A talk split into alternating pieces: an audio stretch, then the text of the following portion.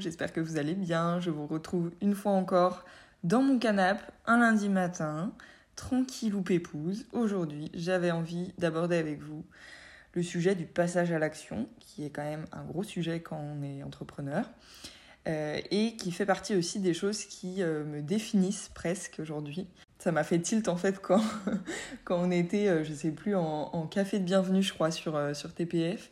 Et, et je sais pas pourquoi Lisa a, demandé aux, plus anciennes membres si elle saurait dire les trois choses qui me définissaient. Et Nat, si tu passes par là d'ailleurs, Nat a dit le passage à l'action. Et je me suis dit, ah, c'est fou quand même que ça ressorte, genre, dans les trois choses qui me définissent, quoi. Et, euh, bref, et de toute façon, on en parle souvent aussi. Donc, euh, donc j'avais envie d'aborder ce sujet-là avec vous parce que, euh, bah voilà, pour moi, ça me demande aucun effort, par exemple, de faire un choix, de prendre une décision, de me mettre en mouvement pour aller au bout ou pas, d'ailleurs. Donc, je me suis dit que, vu que ça peut être difficile pour d'autres, ça pourrait peut-être aider que j'essaye d'analyser avec vous ce qui fait que c'est facile pour moi et les pensées inconscientes qui m'aident à foncer. Donc en fait mes croyances, mes croyances profondes quoi, qui, euh, qui pour le coup sont pas des croyances limitantes, mais l'inverse. Je sais pas si ça a un nom, mais voilà, les croyances en tout cas qui m'aident à, à, ne jamais euh, m'arrêter de passer à l'action et, euh, et, à bien le vivre quoi. En fait, pour moi, ça n'a rien de difficile, mais je conçois complètement que ça puisse l'être parce qu'il y a plein de raisons de bloquer. La première chose que j'aurais envie bien évidemment de dire sur le sujet, c'est quoi que tu fasses, n'oublie pas que tout le monde s'en fout. Mais bon, je pense que cette phrase, vous l'avez déjà entendue assez de ma bouche, et euh, donc je vais pas m'étaler de nouveau sur le sujet. Si tu penses que c'est la peur du jugement, euh, du regard des autres, ou le et ou le, manque d'amour de toi qui euh, te bloque dans tes passages à l'action, je t'invite à écouter l'épisode Individualisme vs Self-Love. Je sais plus combien c'est, mais, euh, mais voilà, j'en parle longuement, donc je vais pas m'étaler sur le sujet. Aujourd'hui, l'idée, c'est pas forcément de lier euh, ces croyances-là à X ou Y blocage, peu importe en fait justement l'origine des blocages. là, l'idée, c'est juste de vous transmettre un peu ce qui se passe dans mon cerveau inconsciemment. Hein. J'ai essayé de me poser dessus et d'analyser le truc pour essayer bah, tout simplement d'en ressortir des, apprentissages, même sur moi. En fait, c'est intéressant à faire pour moi, mais je pense que ça peut aussi aider. Donc euh, voilà. Euh, bon, le premier point est un petit peu glauque, je préviens d'avance. Promis, la suite est moins glauque. Euh, mais ça fait quand même clairement partie des choses qui, moi, m'aident, donc je ne peux pas ne pas le citer. En plus, ça fait vraiment beaucoup partie de ma vie. J'ai extrêmement peur de la mort. Voilà, c'est dit. Donc, euh, c'est quelque chose qui m'obsède hein, depuis euh, un trauma que j'ai vécu euh, quand j'étais au collège, qui en soi, avec le recul, n'était pas si horrible que ça. Je vais pas le citer parce que ça peut trigger des gens, mais bon, bref. En tout cas, ado, je l'ai vécu vraiment comme un, comme un gros trauma. Et, et du coup, bah, ça a été le déclencheur, je pense, de, de mon obsession pour la mort. C'est très bizarre dit comme ça, mais euh, en tout cas, ma peur de la mort, c'est vraiment la peur de la mort. Je suis pas obsédée par la mort, genre ça me fascine pas du tout, c'est juste j'en ai très très peur. Euh, donc la mort de mes proches et ma mort à moi. Il se passe pas une journée sans que j'y pense. Euh, quand je dis au revoir à un proche, je me dis systématiquement que c'est peut-être la dernière fois. Je sais, c'est bizarre peut-être, mais c'est enfin, ça se fait tout seul. Hein. Et pour faire le lien avec le passage à l'action, c'est que dès que je suis face à une décision, de la plus petite euh, connerie du quotidien aux plus grosses décisions qui peuvent concerner genre un gros changement de vie ou euh, ma société par exemple, bah, la pensée qui me vient toujours c'est si je meurs demain, quelle décision est-ce que je ne regretterai pas d'avoir prise? Bon bah autant vous dire que là, j'élimine généralement automatiquement tout ce qui relève de la flemme, de la procrastination ou de la peur. Et euh, bah, je me bouge le fion. Voilà. Après, petit warning quand même, ça élimine aussi parfois ce qui pourrait être qualifié de plus sage ou de plus raisonnable. Et euh, du coup, je sais très bien, j'en ai conscience, que penser comme ça, ça peut aussi amener à des extrêmes euh, sur certains sujets. Donc, j'arrête pas toujours ma réflexion à ça, bien sûr, sinon ma vie serait encore plus chaotique qu'elle ne l'est déjà. Euh, mais voilà, c'est quand même quelque chose, bah, je pense que c'est le premier, truc qui me vient en vrai. Et après, j'ajoute une petite dose de, de raison à ça, on va dire. Après, ça dépend des sujets. Hein. Il y a des fois où la raison, euh, ça sert pas à grand chose. Genre, hier, je me suis fait tatouer sur un coup de tête. Là, la raison, ça sert à rien. Et pour la petite anecdote en lien avec ce mode de pensée un peu lié à ma peur de la mort, mes potes pourront en témoigner, ça, voilà, ça vient vraiment s'immiscer dans toutes mes petites décisions du quotidien. Et quand j'étais en études, euh, j'étais engraineuse professionnelle euh, pour les soirées, clairement il faut assumer ce rôle. Et, euh, et, mon principal argument, qui était carrément devenu un running gag avec mes potes euh, avec le temps, c'était meuf, si tu meurs demain, tu préfères avoir passé la soirée solo devant Netflix ou avec plein de gens à faire la fête? Vraiment, je leur sortais ça à chaque fois. Voilà, bon, des fois ça marchait, des fois ça marchait pas. Mais, mais voilà, pour vous dire que ça, ça traîne depuis longtemps. Et si vous vous dites que je suis le diable en personne, c'est totalement vrai. Revenons aux choses plus sérieuses. Euh, pour repartir sur un sujet un peu plus business, on va prendre comme exemple pour que voilà, tout ce que je dis, vous puissiez un peu l'appliquer à, à, quelque chose de concret. On va prendre l'exemple de lancer un nouveau projet ou un nouveau, une nouvelle offre. Voilà. Euh, autre chose qui m'aide, à mon sens, c'est que je suis profondément convaincue qu'il n'y a pas de mauvais choix ou de mauvaises décisions, tant qu'on n'entrave pas la loi, la morale et la liberté d'autrui, bien évidemment.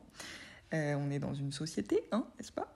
Mais euh, ma croyance par rapport à ça, c'est que quelle que soit la décision, le choix pris, enfin c'est d'abord le choix et après la décision.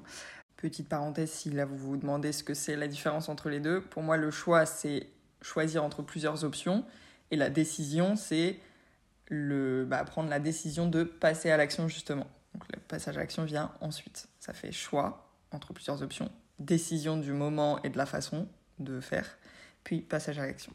Voilà, parenthèse terminée. Euh, donc ouais, ma croyance par rapport à ça, c'est que quel que soit le choix, la décision et l'action, il y aura du bon et du moins bon. Donc ce qui compte pour moi, c'est juste d'y être aligné, d'assumer les conséquences positives comme négatives, et d'être surtout prêt, prête plutôt, je devrais dire, je pense ici, euh, à prendre une série de décisions derrière qui vont permettre d'ajuster. Euh, en d'autres termes, c'est ce qu'on appelle la qualité d'exécution qui prime sur la décision en elle-même, en entrepreneuriat en tout cas, mais je pense que ça peut s'appliquer à beaucoup de choses dans la vie. Tu peux prendre la décision la plus pertinente qui soit si tu passes pas à l'action ou euh, que tu fais nimp derrière il y a des chances que ça se passe pas comme prévu et donc qu'à la fin tu te dises que c'était le mauvais choix. Mais en fait, euh, c'est juste le chemin qu'il y a eu entre les deux qui a à remettre en question et pas le choix en lui-même parce que ça déjà ça sert absolument à rien. Le choix, le choix est, fait, on reviendra pas dessus. Euh, mais par contre, analyser le chemin entre le choix et euh, le, la fin du passage à l'action, on va dire, et voir ce qui a fait que ça s'est pas passé comme euh, ce que tu avais en tête, ça c'est un process qui est bah, bourré d'apprentissage, on ne le répétera jamais assez. Donc voilà, à mes yeux, il n'y a pas de mauvais choix ou de mauvaises décisions. En parlant d'apprentissage, ça m'amène sur le point suivant qui est mon rapport à l'échec.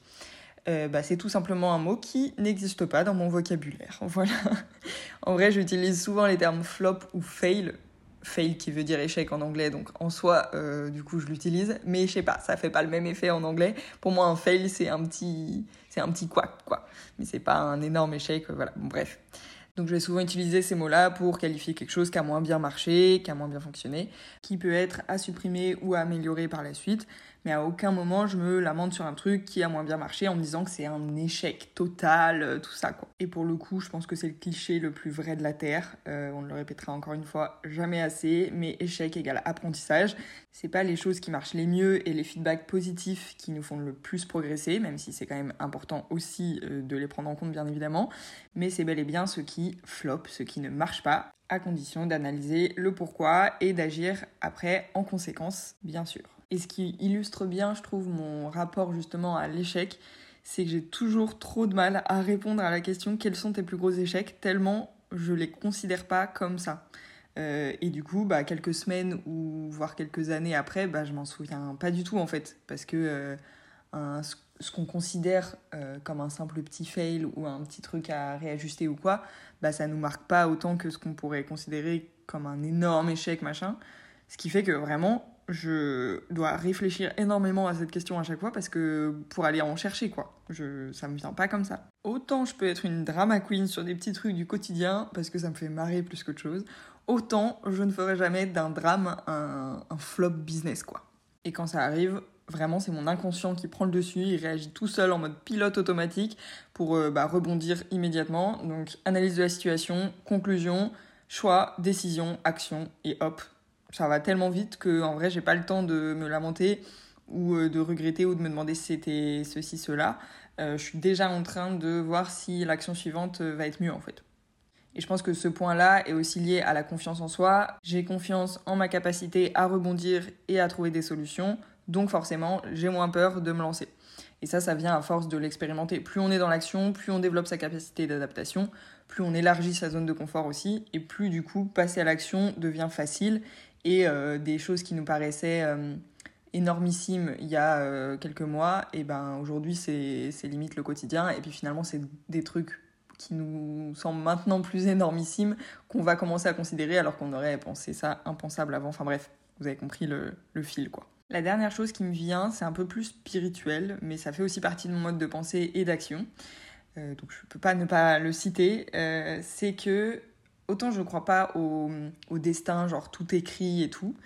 Heureusement d'ailleurs, je, je trouve que c'est un peu triste comme euh, façon de voir les choses, mais après voilà, chacun est libre.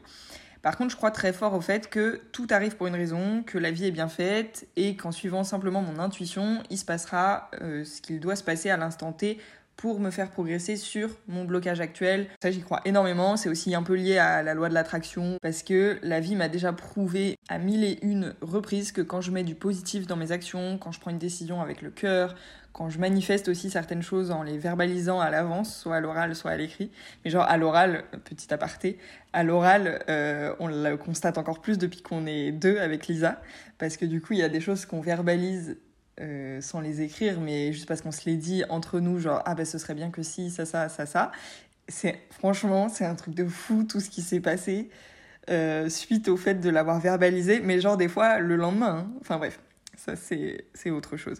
Mais voilà, en tout cas, tant que je fais des choses en étant dans une énergie d'abondance, désolée pour les personnes à qui ça parle pas du tout, mais voilà, autrement dit, quand je fais les choses, euh, en gros, quand je donne sans compter, sans attendre quoi que ce soit de, précis en retour, et que je suis euh, dans quelque chose de positif plutôt que bloqué sur mes peurs et tout. Et bah, quand je suis dans cette énergie-là, d'ailleurs, ça rejoint un peu ce que je disais par rapport à la création de contenu aussi sur mon précédent épisode et ben il se passe des trucs de ouf tout simplement. Et du coup ça fait des années je parle tout le temps de ma bonne étoile ma bonne étoile ma bonne étoile. Parce que euh, bah en fait je pense que c'est juste ce qui c'est l'espèce de boomerang de tout ce que je donne. Donc euh, enfin moi je vois ça comme ça. Et du coup ça me donne grave confiance en une espèce de, de force invisible qui m'aide à passer à l'action en ayant la conviction que quoi qu'il arrive ça va aller. De manière générale, moi, je vois vraiment la vie comme un simple passage sur Terre, qui me permet un peu de, prendre du recul parfois. Et je vois la vie comme un jeu ou comme un rêve. Vraiment, c'est mes deux références. Et euh, du coup, dans ma tête, c'est nos limites, du moment que ça ne fait de mal à personne. Tout est possible, et c'est la dernière croyance que je citerai ici, tiens. Euh, quand on fait des choix audacieux qui plus est, quand on essaye, quand on se plante, et qu'on passe à l'action à répétition inlassablement, tout devient possible. Et voilà, j'ai fini pour aujourd'hui.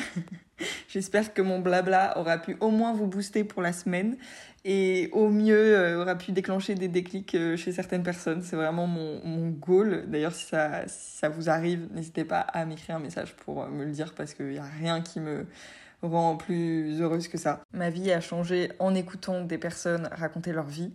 Donc je crois fort à cette espèce de chaîne humaine où le déclic d'une personne amène le déclic d'une autre, qui amène le déclic d'une autre, etc.